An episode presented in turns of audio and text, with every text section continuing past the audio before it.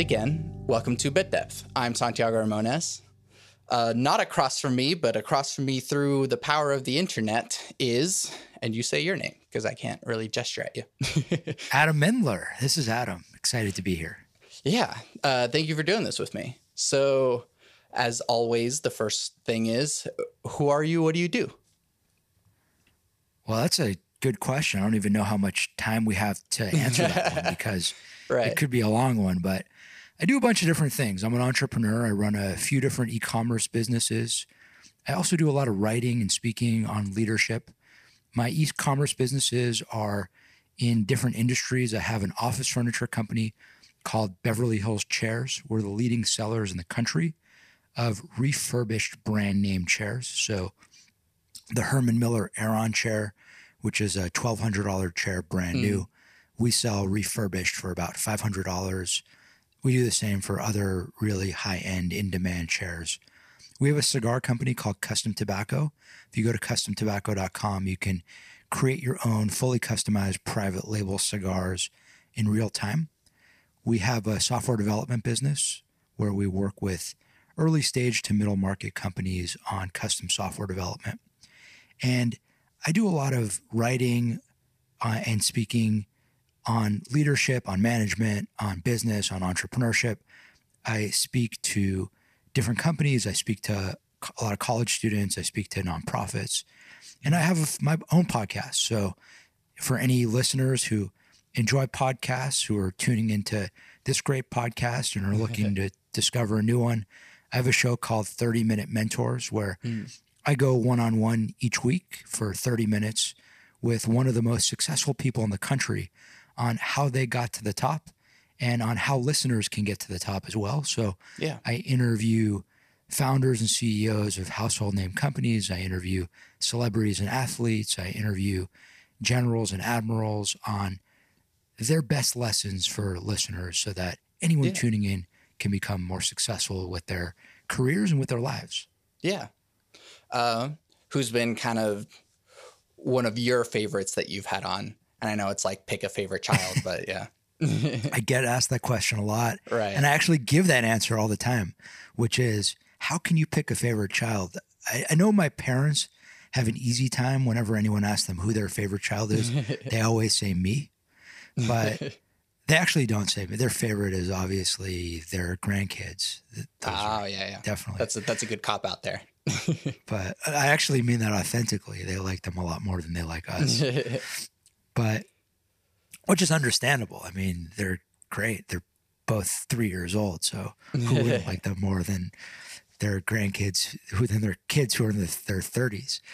So, but I have had so many guests on who have been so awesome.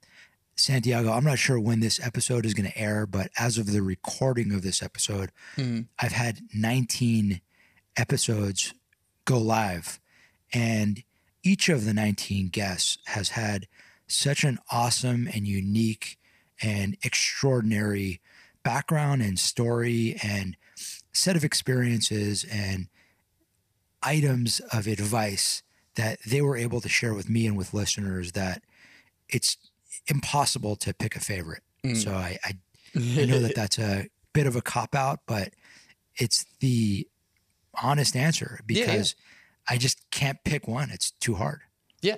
That just means that people are just going to have to listen to all of them. oh, darn. what I will say, Santiago, is my advice to anyone potentially interested in checking out the podcast and thinking about where do I start. And Adam isn't telling me to pick this one. Adam isn't saying, listen to the Rob Lowe episode or listen to the episode with the CEO of Gold's Gym or listen to the episode with Suzanne Somers. Mhm. What I do recommend is start off with a guest who you think is most interesting to you. Yeah. And I think that might be different for each listener listening in. So you, Santiago, might be especially interested in the guest I had on that we released the episode today. The and I don't know, I'm just making this up, but my guest this week was uh, a guy named Victor Rojas. He is the play-by-play announcer for the Angels. So, a very inspiring guy, very inspiring personal and professional journey. If you're into baseball, or even if you're not into baseball, Mhm. great episode. Yeah. Someone might be really interested in my guest last week, who was the chairman of the Joint Chiefs of Staff, the highest ranking military officer in America, Yeah. primary military officer to President Obama, General Martin Dempsey. So, whoever you're most interested in, I would say start from there and then hopefully you, you enjoy and subscribe. And yeah, that's, you know, that'd be awesome, right? Yeah. um, all right. So with you, let's start at the beginning. So and like real, real beginning. Uh, you got your undergrad in political science. So why why did you start with political science? Really good question. So, I actually have two undergraduate degrees. Okay. One is a degree in business, and the other is a degree in political science. And when I got accepted into college, I did my undergrad at USC Mhm. here in LA. And when I got into USC, I got admitted into this uh, special undergraduate business program. It was called the uh, Business Scholars Program. Normally, you apply to USC Business School while you're a sophomore in college and you find out whether you get accepted and you can start Mm. your junior year. I got accepted to the special program and I, I started my freshman year. It was it felt like a really big deal at the time when I was 17 and 18. now that I'm double that age, it's not quite as big of a deal anymore right. but um, the idea really was that if I was going to go to USC and I was going to go to an expensive school and go to a school that is very professionally focused, I obviously wanted to make sure that I was going to get my money's worth out of the experience, not only my money's worth in terms of the actual money spent, but also the time invested. But business and studying business, I can't exactly say that, even though I'm in business, I can't Yeah, exactly right. say that that was ever my passion. Political science is always something that I was more interested in. Hmm. I always viewed business as the practical degree and political science as the fun degree Yeah. and I wanted to develop uh, and and walk away from college with as well-rounded a background, as well-rounded uh, a set of studies as possible, and Mhm. walking away with uh, a liberal arts and so- social sciences pedigree to complement the coursework that I was doing in business school allowed me to do just that. Mhm. And it was just something that I loved studying. The political yeah. science classes weren't classes for me. They weren't, it wasn't like I would show up to class and feel like I was doing work. It was just fun. I loved it. I had one professor who I took, I want to say four classes with. He was Yeah. I just love Professor Cormier. I love the guy, unbelievable. And I just would count down to his classes. I would, I literally would look forward to Professor Cormier's classes. They were so enjoyable for me. I learned so much. His lectures were just awesome. I was, it was like watching a great movie. So, ah, man, it was fun for me. Mhm. So that is why I study political science. Yeah, yeah. Uh, did you immediately go on to uh, your MBA, or did you try to start a business right after your undergrad? So I took door number three. I took a job. I moved Okay, to yeah. New York and I worked for what was then the largest hedge fund in the world, a company called D.E. Shaw. I worked there for about two and a half years and I went the corporate route. I did that. Then I got my MBA. So Okay. after working for D. Shaw, I felt like I had enough experience to be competitive at a good business school. So I sent out uh, my application to pretty much all the top business schools in the country and got into a few of them and wound up deciding to come back home to UCLA. Yeah. Largely because I have a really hard time with any weather below 75 degrees. So I know that feeling. LA is one of the few cities that I could survive in. Oh yeah. Um so then how how would you relate your? Uh, I actually recently got my master's, and I feel like I I don't know. It, it kind of feels like during my master's, I was learning so much stuff that I'm like, this seems so basic that why didn't I learn this in my undergrad? Uh, do you kind of relate to that, or, or was it uh, how what, different what was your was ma- Santiago? What was your master's in? uh, music composition? Okay. Um, I mean, dude, you're you're light years. It, it- I mean, having a master's in music composition, I, man, I mean, I'm in awe. I'm in envy. so, the things that you learned in your master's program, my God, I, I would need to start in sort of the kindergarten version of music composition. Well, sure, but So- I'm saying like the Yeah, no, I get it. I, Yeah, I get yeah. your question, but I'm just, I'm just saying, like that's that's pretty cool. well, thank you. what I would say is, interestingly enough, business school is less about what you learn inside the classroom and more about what you get outside of the classroom. Hmm. You're largely there for the relationships, the relationships with your classmates, the relationships with alumni. I, I think that you can learn a lot. I think you could also go through the two years of business school without really learning much. A lot of Right. it really depends on what you put in. Mhm. But the two biggest things that most people take out of business school number one, relationships, and number two is branding. Yeah. So when you walk out of a top MBA program, there's a perception that you know your stuff, whether you actually know your stuff or not. Sure. People feel like you do and will take you more seriously. Mm. So it's like if you have a degree from Harvard, people think that you're smart. You might be a complete dumbass, Yeah. but people might not necessarily pick up on it right away because they say, "Hey, wait a minute, you went to Harvard. You can't be a dumbass." right, exactly. So it's kind of like having an MBA. Oh, you got to know about business. You you went to a business school. yeah. So But then it's how you apply it, right? So then, uh, what was the? Uh, how did you first start your first business, and what was that? Why? Why did you start it? What was your motivation for it? so back in 2012, which feels like a lifetime ago. we my brother and I started the Veloz Group, and the Veloz Group is the parent company for our different businesses. Mhm. And when we started the Veloz Group, we had a ton of ideas that we wanted to push on. We had probably 10 different ideas. And what we did was we took all those ideas, we wrote them down, not on a piece of paper, but on a Google spreadsheet, on a Google Doc. And we spent that first year to year and a half pushing on all those different ideas. And it was a really fun moment for us. It was a fun time period. We had a, just a great time, a great experience. It was exhilarating.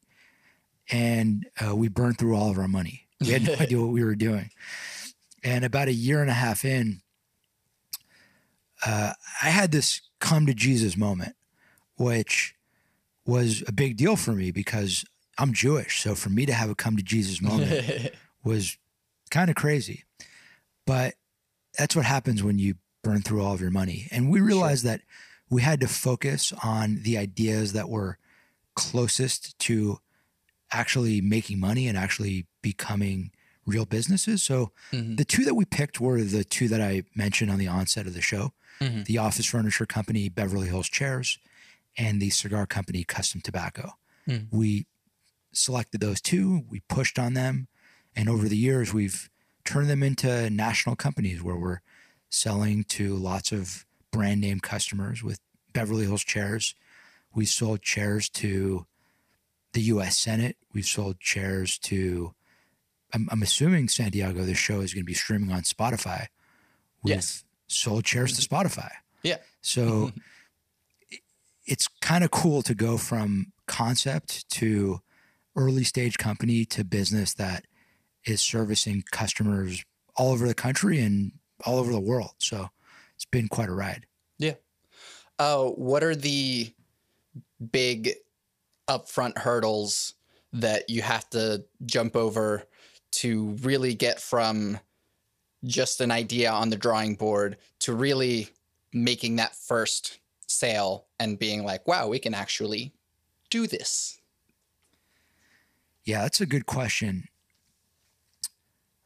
There are a number of hurdles that you have to overcome. And a lot of it depends on the business that you're in.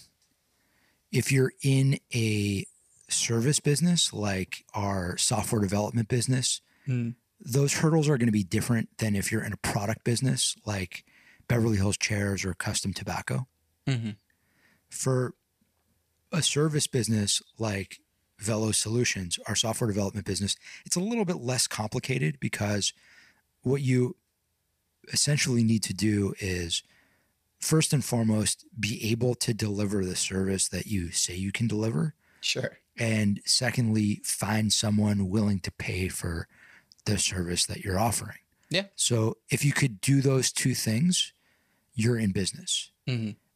Now, those two things are hard. So right. there's a reason why uh, a lot of people don't last very long in business, even in service businesses, is because mm-hmm. it's really competitive and it's hard to. Firstly, it's really hard to get customers, mm-hmm. and, and secondly, it's hard to run a business. So even though at a high level it sounds kind of simple, those two things can be quite challenging. Sure. When you're running product based businesses, it becomes a lot more complex because you're then talking about logistics, you're talking about much more sophisticated operations.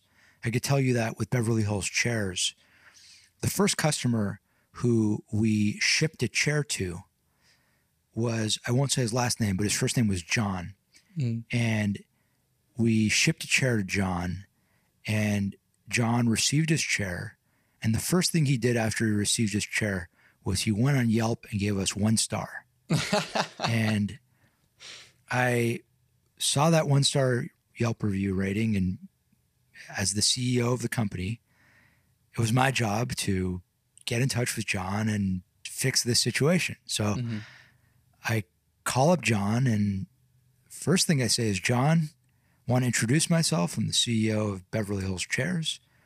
We're a brand new company you're one of our first customers. We just started shipping chairs out and we completely messed up. We completely screwed up. Everything you said on Yelp is completely accurate. And you probably could have been even harder on us. And we we totally messed up. We're learning, we're growing. Here's how we're going to rectify it. Here's how I'm going to rectify it. Mm-hmm. He changed his one star to a five star but more importantly, by making mistakes early on, we learned how to run a business the right way.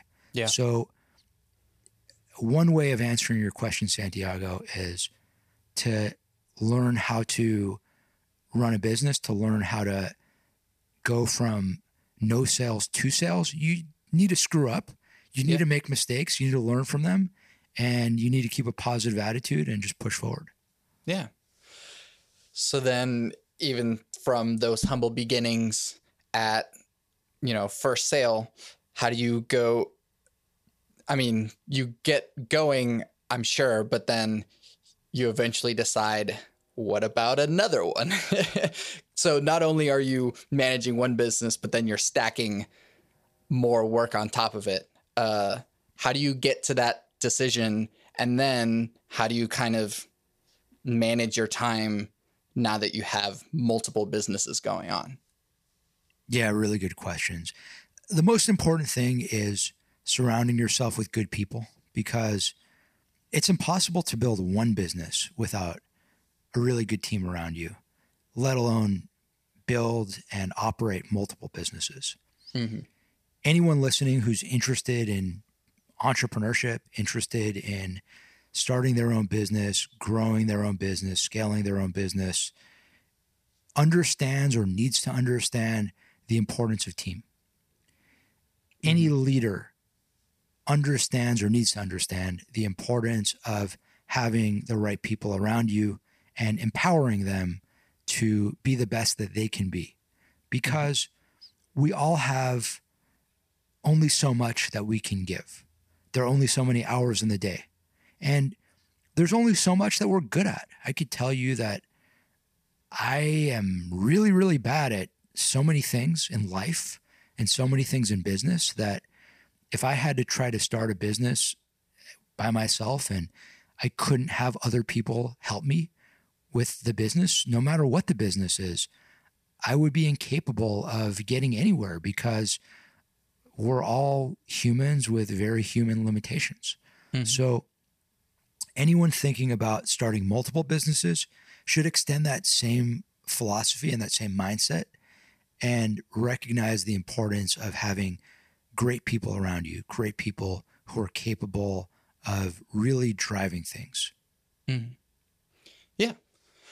Um, so we're kind of talking about stuff in a very kind of broad uh, generalization that kind of applies to different stuff.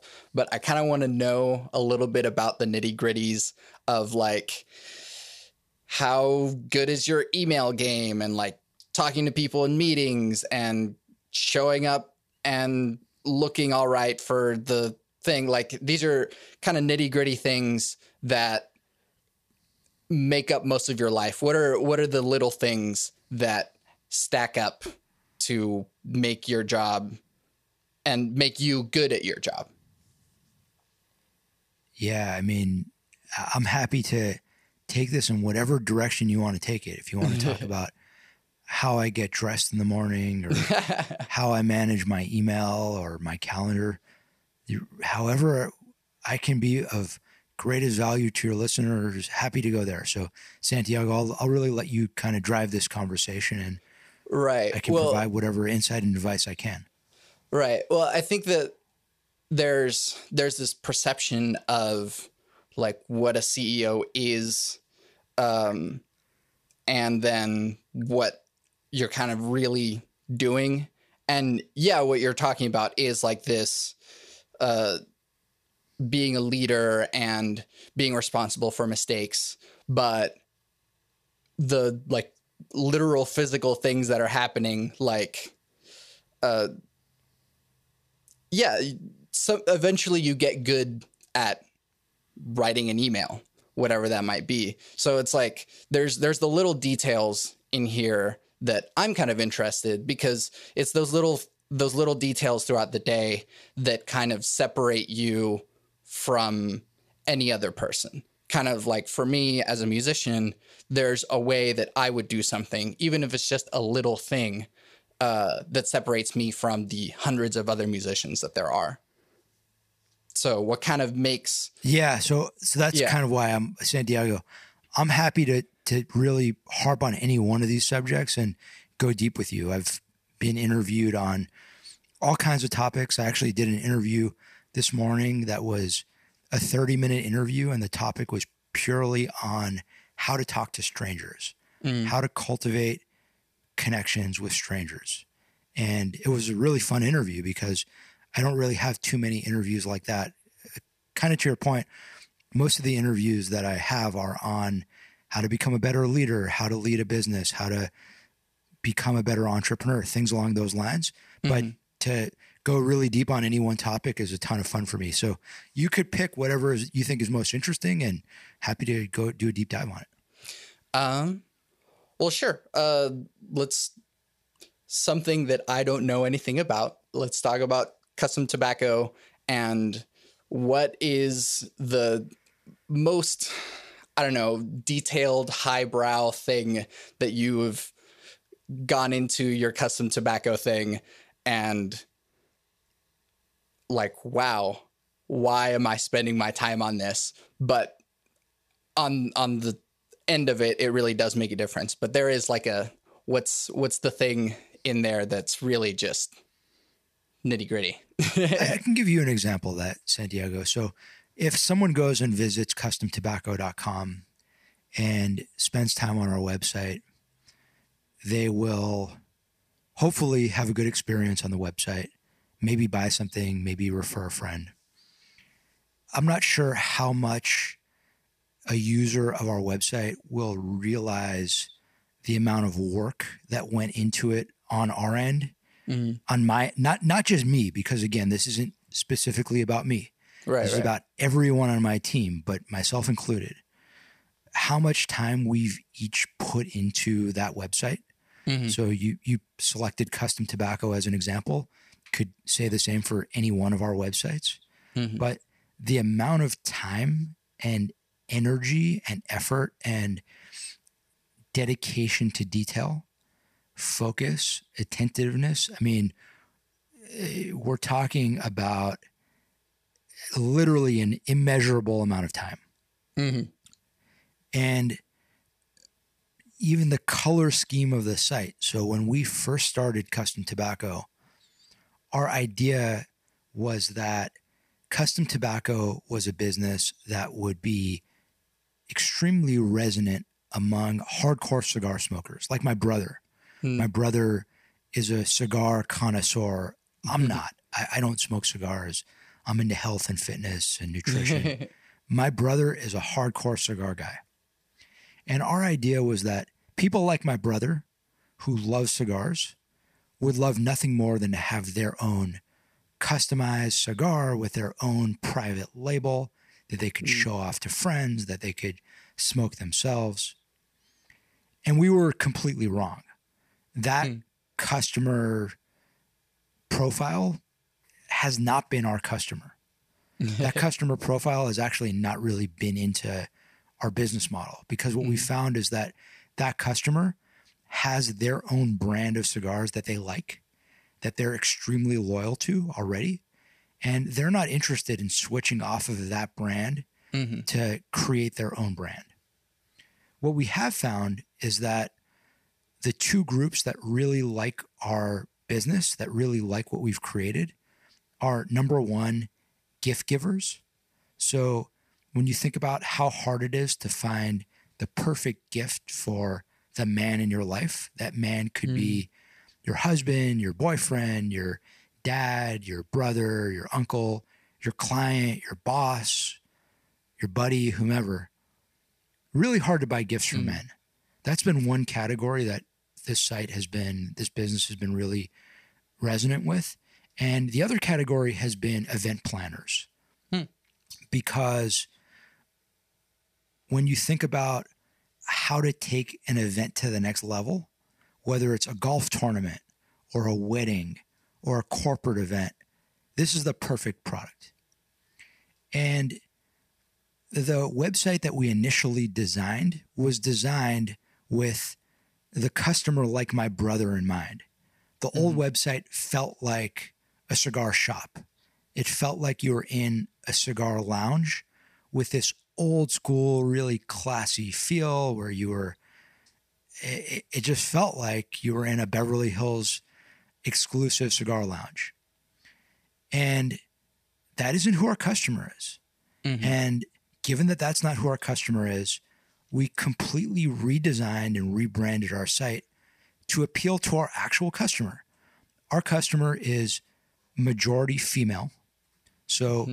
the majority of, and Santiago, I'm, I'm not a sexist person.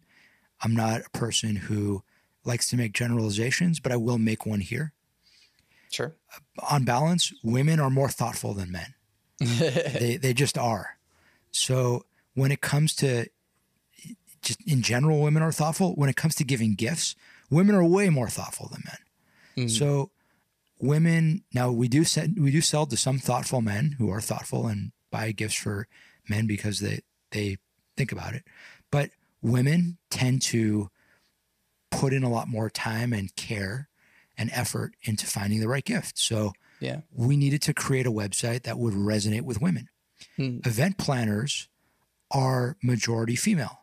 We needed to create a website that would resonate with women. So the color scheme and the branding and the design of our website has completely shifted to reflect who our customer is. So yeah. that's a bit of the nitty gritty and Mhm. just an example of something that we've spent hours and hours and Yeah. hours in the weeds on and someone visiting our site might not necessarily know the backstory. They probably wouldn't have any reason to know the backstory. they might not necessarily know how much time and energy and effort we've invested into that site. Mm. But I could tell you on the back end, it's been a lot. yeah. Um, I guess last one on this front, uh, or really just what's something about you that people don't normally know about? Well, I, I think that a lot of people, and I, I alluded to this a little bit earlier. I think a lot of people don't necessarily, and this people who don't know me. So Mm. people who know me know this, but I think people who don't know me don't necessarily realize just how bad I am at most things in life. people who know me know that very well. My friends, my family, girls I've dated, uh, girls I've tried to date, um, random acquaintances, they know how, how bad I am at, at most things.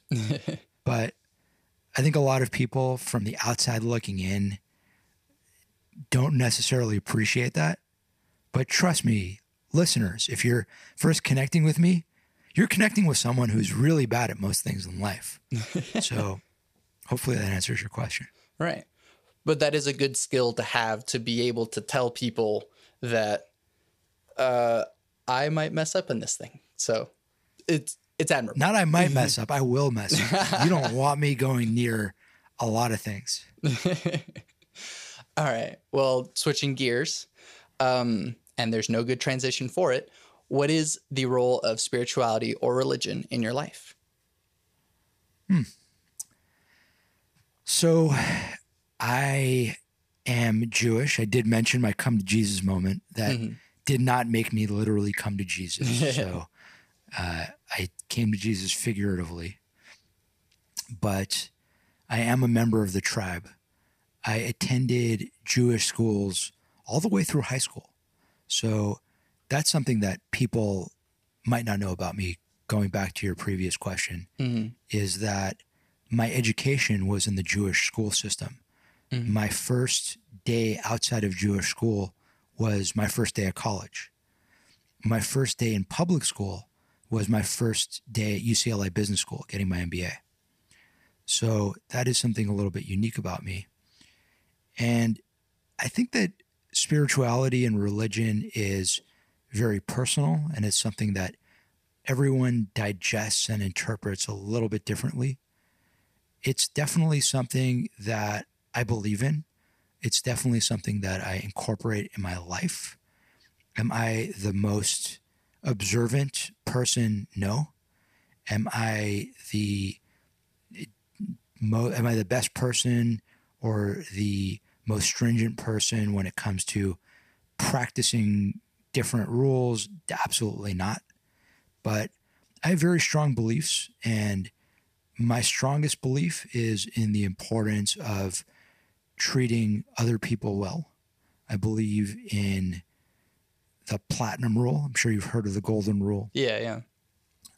Treat others the way that you would like to be treated.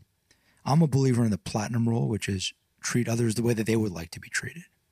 hmm And that's really how I try to live my life.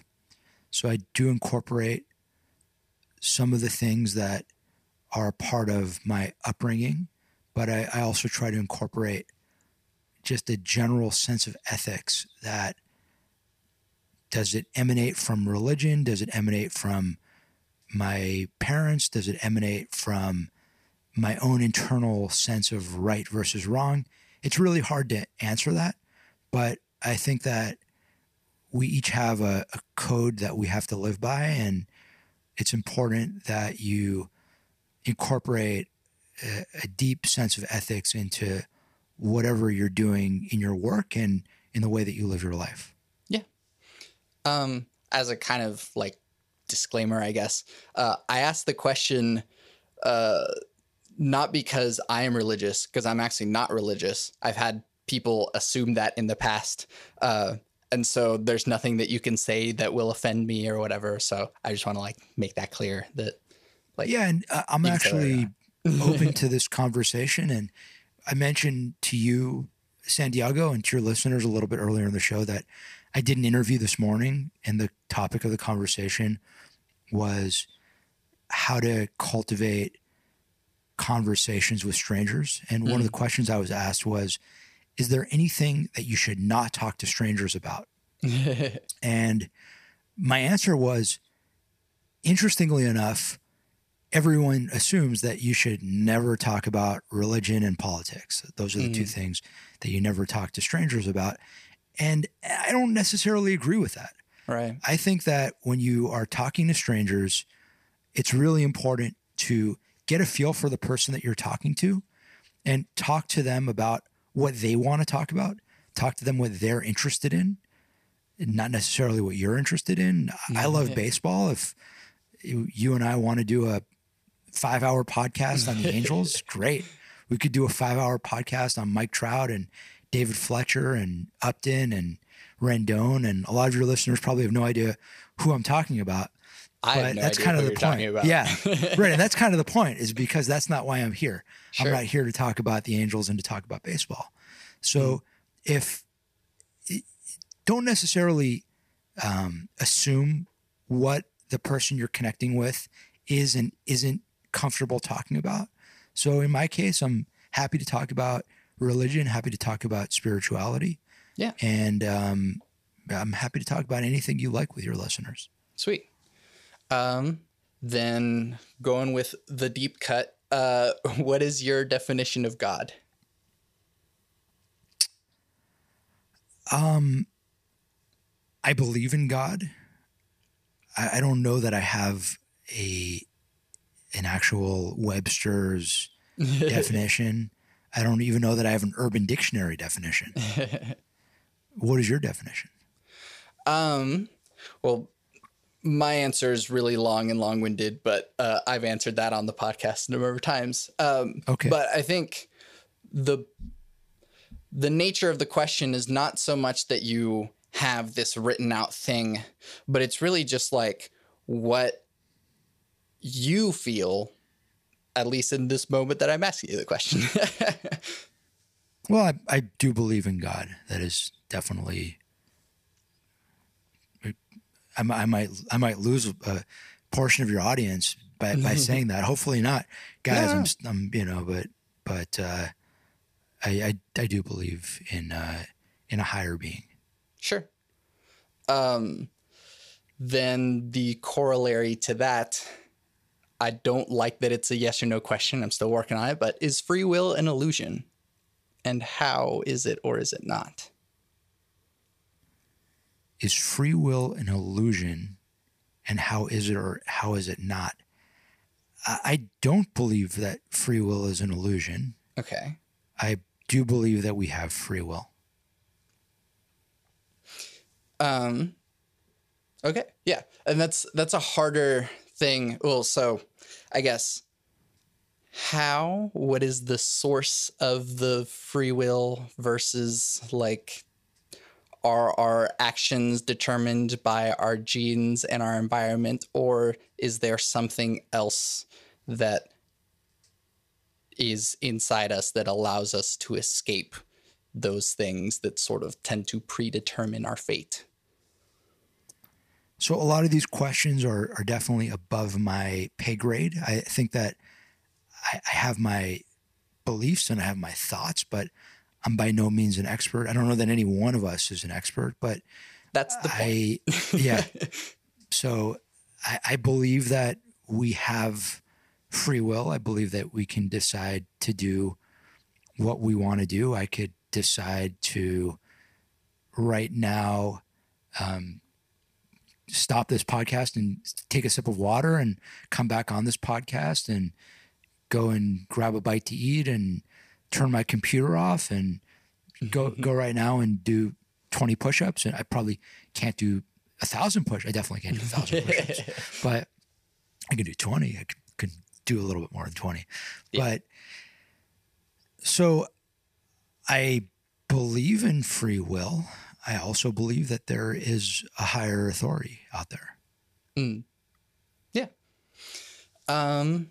So then, because I'm looking at the time, uh, how do we reduce the division that seems to kind of permeate life, especially now with a literal division with uh, isolation, but uh, also just the division in politics, division in philosophies, and how do we uh, unite a little bit more? I think a, a big first step is listening. I think a big first step is not being so quick to throw a punch at the person who has an opinion that is different than you, who has a perspective that's different than you. I think that engaging in respectful dialogue is an important step that we can take. We can disagree without being disagreeable. Yeah. I think that adding civility to the tone of our conversation can go a long way. So I think that those are some things that at least on a interim basis can help heal some divisions and can help reduce the temperature a bit.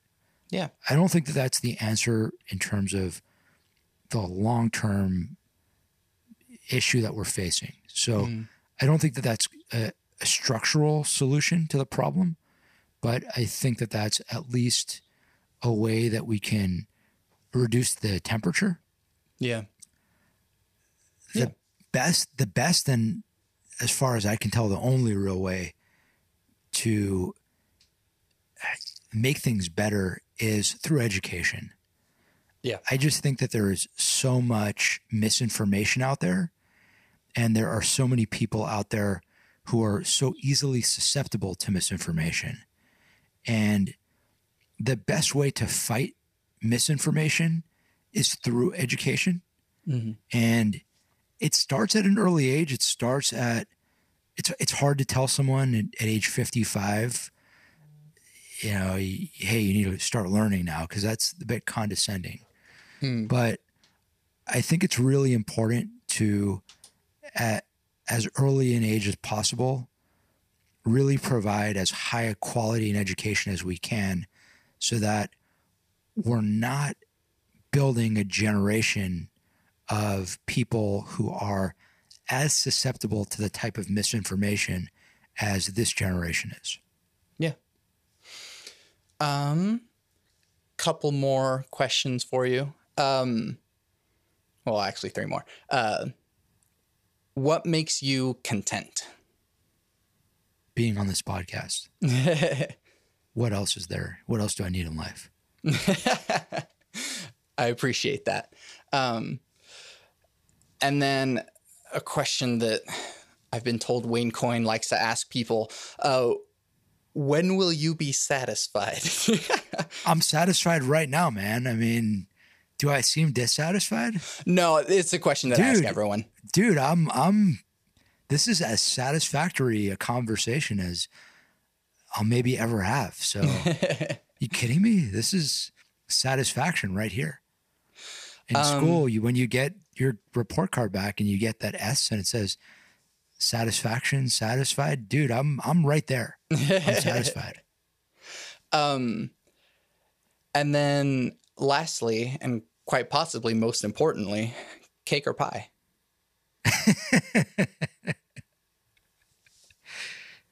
Uh, that's actually the hardest one because I'm a really Right. healthy eater. So I might have to punt on that one because my dessert is fruit. I'm Mhm. boring in that sense. I'm I'm super healthy about what I eat. And when you ask what people what would surprise people about me, that's not going to surprise anyone about me. Anyone who knows me knows that and gives me a really hard time about it. So yeah. So fruit. Uh, I'll, I'm not sure if I can. I add like that to the berries. How about some pie. blueberries? Yeah, yeah, uh, yeah, I yeah. had some blueberries this morning. um, That Well, makes me satisfied. Having thank you so much for doing this with me. Um, where can we find you and your stuff that you're doing? Santiago, this was a pleasure. I am sorry to your listeners that I didn't necessarily prove that there's a God out there or that I didn't necessarily prove that we have free will. But That's never the point. I definitely had the free will to be on this show. And I'm excited that I had the opportunity to join you. I'm appreciative that you gave me this platform and the opportunity to spend time with you and with your audience. Your listeners can find me by just punching in my name. I try to make it as easy as possible. So yeah. my website is adammendler.com. My social media is at Adam Mendler. So on Instagram, at Adam Mendler, on Twitter, at Adam Mendler. My podcast, 30 Minute Mentors, you can find by typing out 30 Minute Mentors, going to 30minutementors.com, or going to your favorite podcasting app, whatever app you're listening to this tremendous podcast on. Write in 30 Minute Mentors, listen, subscribe, and hopefully enjoy. Yeah. As much as I've enjoyed this. All right. Well, uh, yeah. Thank you so much for doing this. Thank you, Santiago. This was great. I really enjoyed it. You can find everything that I do on my website, santiagoramones.com. I make music. You can find all the stuff that I do with Power Cycle. That's streaming everywhere. Too Many Damn Cables is an album that is out. Uh, we are hoping to have another album out uh, and maybe even an EP uh, sometime this year as well. And um, you can listen to this podcast anywhere you find great podcasts, and you can comment and review and stuff. Tell your friends about this podcast. And I always end my podcast with my three things. They shape my life philosophy. Those three things are love never fails, it's going to be okay, I might be wrong.